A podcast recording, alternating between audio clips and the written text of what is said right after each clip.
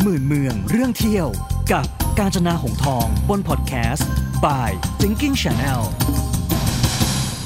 สนับสนุนการเดินทางโดย ศูนย์การแพทย์ฟื้นฟูสุขภาพ BAAC ทางเลือกของการดูแลสุขภาพสำหรับคนยุคใหม่ สวัสดีค่ะ อยู่กับมืนเมืองเรื่องเที่ยวกับการจนาหงทองอีกครั้งนะคะ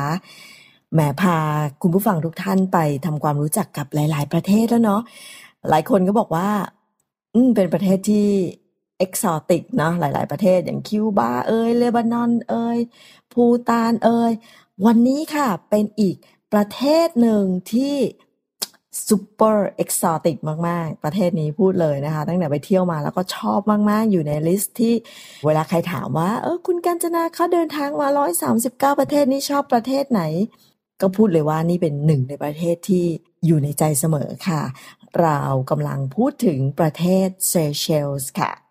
อ่าหลายคนสงสัยเซเชลส์อยู่ตรงไหนเนาะอยู่ในมหาสมุทรอินเดียเลยค่ะ ต้องบอกว่าอยู่ในมหากลางมหาสมุทรอินเดียเลย ถ้าตามพิกัดเนี่ยต้องบอกว่าอยู่ในทวีปแอฟริกานะคะ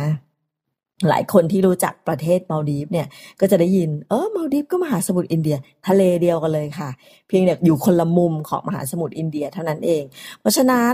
เรื่องน้ำทะเลนั้น สวยสดงดงามแน่นอนค่ะอะเซเชลมาดูกันนะคะ จริงๆ เนี่ยต้องบอกว่าอย่างนี้ดีกว่า มันเป็นประเทศที่เราออกเดินทางไป เพราะว่า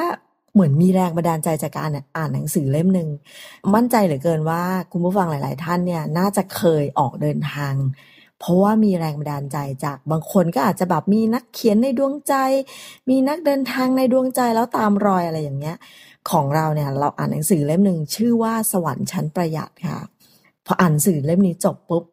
ฉันต้องไปให้ได้ ฉันต้องไปให้ได้บอกตัวเอง ฉันต้องไปเซเชลให้ได้ ก็เพียรพยายามมาหลายปีมากนะคะกว่าจะได้ไปเนี่ยต้องบอกเลยว่า ใช้ความพยายามมาตลอดนะคะจำได้ว่าตอนที่ กลับมาแล้วเขียนถึงประเทศเนี้ยขึ้นต้นเรื่องราวเนี่ยขึ้นต้นเลยว่า เพราะหนังสือเล่มนี้แหละ เพราะนักเขียนคนนี้แหละทำให้ฉันเนี่ยต้องออกเดินทาง ดันด้นไปหาเซเชลส์นะคะคือเอาว่าตอนนั้นไม่รู้จักนักเขียนคนนี้เลยด้วยซ้ำไม่เคยอ่านเล่มอื่นของเขามาก่อนอะแต่อ่านของเขาเล่มนี้เป็นเล่มแรกพูดง่ายๆเอาจริงไม่รู้จักหัวนอนปลายเท้าเลย ไม่เคยแม้แต่จะสนทนากัน ไม่เคยรู้จักกันเป็นการส่วนตัว รู้จักกันแค่เหมือนผ่านตัวอักษรของเขาอะที่แบบทำไมมันสุนทรีอย่างนี้อะทำไมมันรื่นรมอย่างนี้ตัวหนังสือของเขาอะไรอย่างเงี้ยนะคะเขาก็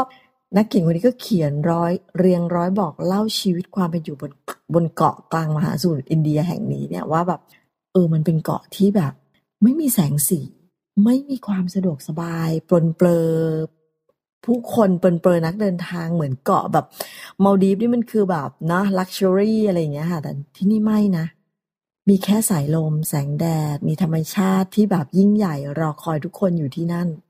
เออตอนนั้นเนี่ยอ่านไปแล้วก็เขาไม่ได้พูดถึงด้วยนะว่า เอ๊ะเขาพูดถึงไหมนะจำไม่ได้แล้วว่าเกาะนี้มันมีแบบเต่ายักษ์อะเต่ายักษ์อายุแบบสองร้อย สองร้อยปีอะคือพวกเต่ายักษ์เนี่ยมันจะเจอถ้ายังจำได้เราเคยเล่าที่ซานซิบาไอ้ที่นั่นก็มีเต่ายักษ์เหมือนกันที่นี่ก็มีเต่ายักษ์เหมือนกันค่ะแต่เซเชลส์เนี่ยเป็นโอ้โหเป็นที่ทางของเต่ายักษ์เลยนะคะก็มีเยอะด้วยที่นี่เป็นแบบเหมือนเป็นบ้านเลยก็ว่าได้นะคะเอาว่านอกจากไม่รู้ตัวตนของผู้ชายคนนี้เนี่ย ไอเราเนี่ยก็เป็นประเภทนักล่าเกาะหน้าเที่ยวไง คือชอบนิยามตัวเองว่าเป็นนักล่าเกาะหน้าเที่ยว ไม่รู้จักอะไรเลยเกี่ยวกับเซเชลส์ตอนนั้น แต่ว่าอยากไปมากๆ อ่านหนังสือจบแบบมันน่าค้นหาจะตายทำไมอะเราตอนนั้นอ่านเสร็จเราได้แต่คิดว่า เออเกาะกลางมหาสมุทรอินเดียไม่มีอะไรเลย แล้วทำไมถึงทำให้ผู้ชายคนหนึ่งอะคนนี้ก็มีอนาคตดีมีชาติตระกูลดีคนหนึ่งเลยก็ว่าได้นะ การศึกษาดี อะไรทำให้เขายอมละทิ้งเมืองแบบ ละทิ้งกรุงเทพอะเพื่อไปใช้ชีวิตบนเกาะที่มันแห้งแล้งความเจริญอย่างเซเชลส์ได้ อันตอนตอนนั้นอ่านจบก็ แล้วก็เลยคิดนะ คงจะมีแต่ความรักเท่านั้นแหละ เออ อ่านนิยายเยอะ คงจะมีแต่ความรักเท่านั้นแหละ ที่เป็นทำเป็นแม่เหล็กเหนี่ยวให้คนคนหนึ่งอะ บอกลาเมืองหลวงอันแสนสิวิไลไปใช้ชีวิตชาวเกาะได้ หรือไม่ก็แบบอกหักหรือเปล่านะ คงจะไม่สมประกอบในรักเนาะก็เลยแบบ เอาละอกหักพาตัวเองไปอยู่แบบ ไปอยู่เกาะอะไรอย่างเงี้ยอ่าไปใช้ชีวิตแบบท่ามกลางหมู่คนที่แปลกหน้าอะไรอย่างนี้เนาะประชดชีวิตไปอยู่กินกับธรรมชาติให้มันรู้แล้วรู้รอดไป ตอนนั้นก็เออเดาไปเรื่อยเปื่อยนะฮะเอาเถอะ แต่ตอนนั้นก็คิดว่า เพราะอะไรก็ช่างเถอะจ้ะเพราะว่าฉันก็จะไปเซเชลส์ไม่ได้ไปตามหาคนนี้ เอ่อหรือว่าสืบสาวราวเรื่องของเขาแต่ว่าอยากรู้ว่าพออ่านแล้วแบบโหหลากหลายแง่มุมของเซเชลส์มากที่แบบว่า อยากจะไปทำความรู้จักประเทศนี้เลยนะฮะก็โอ้ยตอนนั้นทำการบ้านเยอะมากทำการบ้านแบบคลิกในอินเทอร์เน็ต หาแง่หาข้อมูลทำให้รู้เลยว่า เออ มันไปไม่ได้ง่ายเลยนะเนี่ย เอาละแต่ว่าเรื่องของวีซ่ามันง่าย เพราะว่าคนไทยไม่ต้องขอวีซ่าคนไทยเนี่ย ไปถึงปุ๊บเข้าได้เลย แต่ว่าขอใบตรวจ เอ่อเขาเรียกอะไรนะคะ สมุดตรวจไข้เหลืองอะเล่มเหลืองๆอะนะคะก็เอาพกไปด้วย ตอนนั้นแค่นั้นพอ เพราะว่าเราอย่าลืมว่าเราไปแอฟริกานะ เราต้องมีใบตรวจสมุดเล่มสีเหลืองอะค่ะที่มันใช้ได้สิบปีอะค่ะสมุดตรวจไข้อ่านะคะหยิบไปด้วย ติดไปด้วยเขาตรวจไม่ตรวจไม่รู้ล่ะ แต่ว่าให้ติดไปก่อนนะคะก็อุ้ยตอนนั้นทำกันบ้านสิบตลบเลยก็เลยทำอ๋อให้รู้ว่า คือเกาะมันก็ไม่ได้มีแค่เกาะเดียวนะ เกาะซีเชลมันเป็นหมู่เกาะไงตอนนั้นเนี่ยจำได้ว่า ใครนะที่เขาไปฮันนีมูนอะดัง ๆอะเจ้าชายวิลเลียมหรือว่าแฮร์รี่นะ เจ้าชายวิลเลียมรู้สึกนะฮะอะเกาะหลังจากทำกันบ้านเนี่ยก็รู้เลยว่า อ๋อเชเชลมีเกาะเล็กเกาะน้อยกระจายอีกเป็นร้อยเลย แต่เกาะที่ชาวบ้านนิยมไปเที่ยวมีอยู่สามเกาะ ก็คือมาเฮพราแลงแล้วก็ลาดิกนะฮะก็ เอาว่าแค่ไปเอาให้สามครบสามเกาะนี้ก็ต้องทำกันบ้านกันพอสมควรแล้ว เพราะมันต้องข้ามเรือต้องหาที่พงที่พักอะไรต่างๆนานาแล้วก็ พอหลังจากค้นไปพักหนึ่งรู้แล้วอ๋อแพงนี่นะถอยก็ไม่ได้อันนั้นมันเดินหน้าไปหมดแล้วเนาะท้ายที่สุดเดินหน้าค่ะ เพื่อซีแซนซันและคืนวันในเซเชลแพงแค่ไหนก็ต้องไปแช่น้ำทะเลที่นี่ให้ได้นะคะก็ พอเริ่มปักหมุดกันดีกว่าว่า ถ้าเริ่มจะทำความรู้จักกับเซเชลส์นะคะที่ที่ทุกคนจะต้องปักหมุดไว้คือบินไปก่อนก็คือเกาะมาเฮนะคะเพราะว่ามาเฮมีสนามบินนานาชาติที่ก็เชื่อมหมดละหาจากจากบ้านเรายังไม่มีบินตรงเนาะ ก็จะมีพวกสายการบินในตะวันออกกลางอะคะก็จะต้องบินไปที่โดฮาบ้างละไปดูไบบ้างละไปอาบูดาบีบ้างละสมัยก่อนที่แบบมีเที่ยวบินที่สามารถเชื่อมไปต่อได้นะคะก็เหมือนครึ่งทาง พอไปพักตรงนั้นหกชั่วโมงปุ๊บแล้วก็บินต่อนะคะแต่ว่าพอไปถึงเนี้ยมันน่ารักจริง ๆ ประเทศนี้เพราะว่า อย่าเพิ่งจินตนาการนะว่าเกาะเซเชลส์เป็นเกาะสวรรค์ที่แบบพวกคนที่เขาไปชอบเที่ยวเกาะแล้วเขาจะแบบว่า โอ้โห จะมีสนามบินเอ่อใหญ่โตเปล่าเลย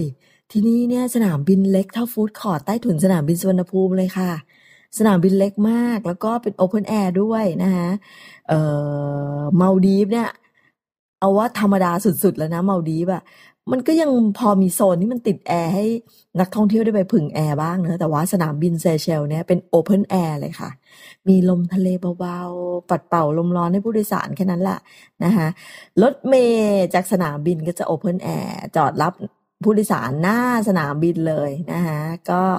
เอาว่าถ้าเราจะไปเที่ยวเซเชลบินไปเกาะมาเฮก่อน อันนี้เป็นเกาะที่มีขนาดใหญ่ที่สุดนะคะรอบเกาะนี้จะมีโรงแรมมีชายหาดอะไรเต็มไปหมดเลยนะคะก็เฉพาะเกาะมาเฮนี่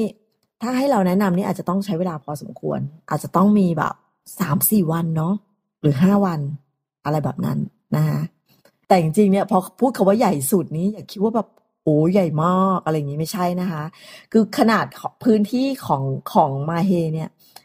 น้อยกว่าสมุทรสงครามอีกนะคะคือเล็กกว่าหลายเท่าด้วยนะ เล็กกว่าสมุทรสงครามหลายเท่านะคะก็พูดถึงข้อดีดีกว่าของการมาเที่ยวเกาะเซเชลสำหรับคนไทยคืออย่างที่บอกไปนะคะไม่ต้องทำวีซ่งวีซ่าอะไรให้มากเรื่อง ก็เหมือนกับอีกประเทศหนึ่งคือมอริเชียสถ้าผ่านด่านตรวจปุ๊บก็เป็นอันเป็นอันว่าจบ แต่ข้อเสียก็คือดินฟ้าอากาศของประเทศที่มันอยู่กลางกลางมหาสมุทรเนี่ยบางครั้งเอาแน่นอนไม่ได้นะอย่างเดียวที่ต้องทำคือทำใจ คืออย่าคาดหวังว่าแบบโอ้ยมาเราเจอแดดเปรี้ยง บางทีพยากรณ์บอกว่าวันนี้อากาศดี แดดแจ่มแดดเผอประเดี๋ยวเดียวนี้ ก็มีฝนโปรยลงมาได้นะคะก็เออก็เหมือนตอนที่ไปเหมือนกันนะคะก็เขาก็พยากรณ์ว่าแบบ เออ มันจะมี เออเขาเรียกอะไรอะ อากาศมันไม่แน่นอนอะ มันก็คุ้มดีคุ้มร้ายอะไรอย่างเงี้ยนะคะก็เราก็ต้องเตรียมทำใจด้วยสำหรับคนที่จะมาเที่ยวที่นี่ พูดถึงโรงแรมนะคะเกาะมาเฮก็จะมีโรงแรมให้เลือกรอบๆเกาะเลย ก็เลือกเอาได้เลยนะคะอย่างของเรานี่ก็เลือกโรงแรมหนึ่งซึ่งแบบอยู่ใกล้ใกล้กับป่าโกงกลาง คือโรงแรมนี้นี่ มีทุกอย่างเลยมีเขาบอกมีป่าโกงกลางด้วย มีน้ำทะเลสีสดเลย แต่มุมหนึ่งของโรงแรมนี้เนี่ย คือเต่ายักษ์อ่าก็เป็นอันรู้กันเลยว่า คนมาเซเชลส์อย่างที่เกินไปนะอยากเห็นเต่ายักษ์กันทุกคน หลายโรงแรมนะ มีแบบมีแบบเหมือนกับมีเต่าให้เต่ายักษ์ให้ดูในในในที่พักเลยนะคะอย่างโรงแรมที่ที่ไปพักนี่ก็มีเหมือนกัน Constant a Resort Seychelles เชลเขาก็มีเต่ายักษ์เลยก็คือเป็นมุมมีทั้งแบบชายทะเล ใครเบื่อก็ไปดูได้นะคะอยู่ในรีสอร์ทเลยเราก็แบบเออเจ้าหน้าที่บอกเออในที่นี่มีเหมือนกัน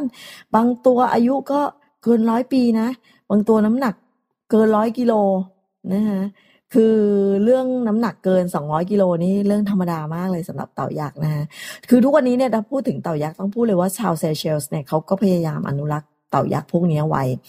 ไม่ต้องเป็นห่วง ตอนนี้ไม่ต้องก่อนหน้านี้ต้องเป็นห่วง มันเหมือนจะแบบเอ๊ะ เหมือนจะสูญพันธุ์หรือเปล่านะ แต่ช่วงนี้ไม่ต้องเป็นห่วงแล้ว เพราะมันผสมพันธุ์กันเรื่อยๆ แถมเวลาผสมพันธุ์เนี้ยมันจะไม่ช้าเหมือนตอนเดินจริง ๆ ค่ะ ต้องไปดูเอาเองค่ะ คือสมัยก่อนเนี่ยเต่ายักษ์พวกนี้มันใกล้จะสูญพันธุ์ตอนนั้นเนี่ยทั้งประเทศเลยนะ ทั้งเซเชลส์เนี่ยเขาบอกมีเต่ายักษ์เนี่ยประมาณ อ๋อตอนนี้สิ ตอนนี้เนี่ย ตอนก่อนหน้านี้มันใกล้จะสูญพันธุ์แต่ตอนที่ตอนที่เราไปเมื่อสักแหมกี่ปีมาได้แล้วนะหกเจ็ดปีล้วมั้งนะคะตอนนั้นมันก็ประมาณสองแสนตัวนะคะแล้วเขาก็ไม่มีนโยบายที่จะคุมประชากรเต่าด้วย แต่ตอนนี้เนี่ยเหมือนทะลุไปเยอะละหลายแสนไปแล้วนะคะก็จริงๆก็ตอนที่ไปเจอเต่ายักษ์ที่เซเชลส์เนี่ยก็ไม่ใช่ครั้งแรกเนอะเพราะว่าตอนนั้นไปที่เกาะคุกที่แทนซาเนียมาแล้วที่อยู่ใกล้ๆซานซิบานะคะ ก็เพราะไปเจอที่นี่แหละ ถึงอยากให้มา ถึงอยากจะไปดูเต่ายักษ์ที่เซเชลนะคะก็อะเอาเป็นว่ามาดูกันเต่ายักษ์คือที่นี่เนี่ยบางตัวอายุแบบโอ้โหสองร้อยปีสองร้อยห้าสิบปีก็จริงก็มีนะคะเพราะว่าอย่าลืมว่าพวกเต่ายักษ์เนี่ยมันเป็นสัตว์บกอายุยืนที่สุดในโลกเลยก็ว่าได้ น้ำหนักตัวไม่ต้องพูดถึงมองไปทางไหนนี่ใหญ่ตึ๊บ ใหญ่ตึบแล้วเดิน เพ่นพ่านตามอัธยาศัยเลย อาจจะเชื่องช้าสง่างามนะคะใครจะป้อนอาหารก็ทำได้เลยนะคะ เพราะว่าก็เห็นมีนักท่องเที่ยวหลายคนก็ให้เด็ก ๆ อะไรอย่างเงี้ย ป้อนพวกผักเผือกอะไรที่พวกทางโรงแรมเตรียมมาไว้นะคะเพราะฉะนั้นเนี่ยเต่าพวกนี้ก็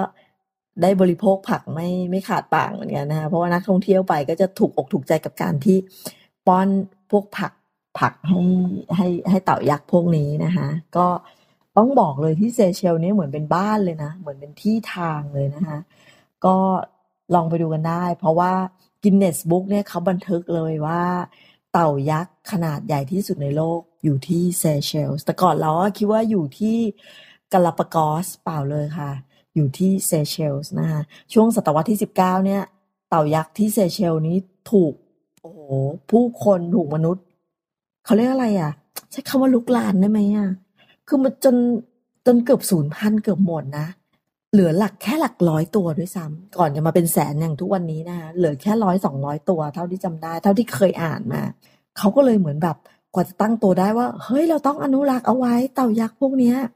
เพราะใหญ่ที่สุดในโลกอยู่ที่นี่อะไรอย่างเงี้ยค่ะเขาก็เลยเริ่มรณรงค์กัน กลับมาอนุรักษ์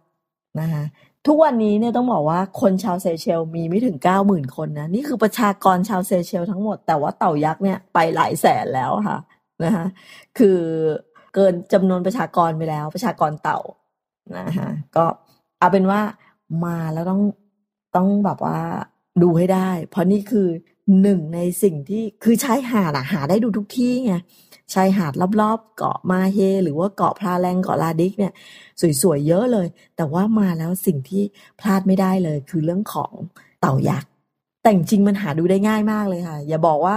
จะไปไปดูที่ไหน ไม่ว่าคุณจะไปก่อนไหน มันจะเป็นสิ่งที่หาดูได้ง่ายมากนะคะเอาเป็นว่าบรรจุไว้ในโปรแกรม จะได้ไม่พลาดอะเดี๋ยวครั้งหน้า เดี๋ยวลองดูกันค่ะว่าเราจะพาไปเที่ยวเกาะไหน เพราะว่ามีอีกสองเกาะเนาะมีทั้ง ลาดิกด้วยแล้วก็พลาแรงด้วยจริงๆอะมาเฮยังเที่ยวไม่หมดเลยอะเดี๋ยวถ้ามีโอกาสครั้งหน้าอาจจะเดี๋ยวลองพาออกไปเที่ยวเมืองหลวงของเซเชลก่อนเพราะว่าอยู่ที่เกาะมาเฮนี่แหละค่ะ ครั้งหน้ามาติดตามหมื่นเมืองเรื่องเที่ยวกันต่อค่ะ วันนี้ลาไปก่อน สวัสดีค่ะ การท่องเที่ยวการเดินทางให้สนุกและมีความสุข ต้องมาจากการมีร่างกายแข็งแรงสุขภาพดีด้วยค่ะ อย่าลืมดูแลสุขภาพกันนะคะ หมื่นเมือง เรื่องเที่ยว กับกาญจนาหงทอง บนพอดแคสต์ by Thinking Channel สนับสนุนการเดินทางโดย ศูนย์การแพทย์ฟื้นฟูสุขภาพ BAAC ทางเลือกของการดูแลสุขภาพสำหรับคนยุคใหม่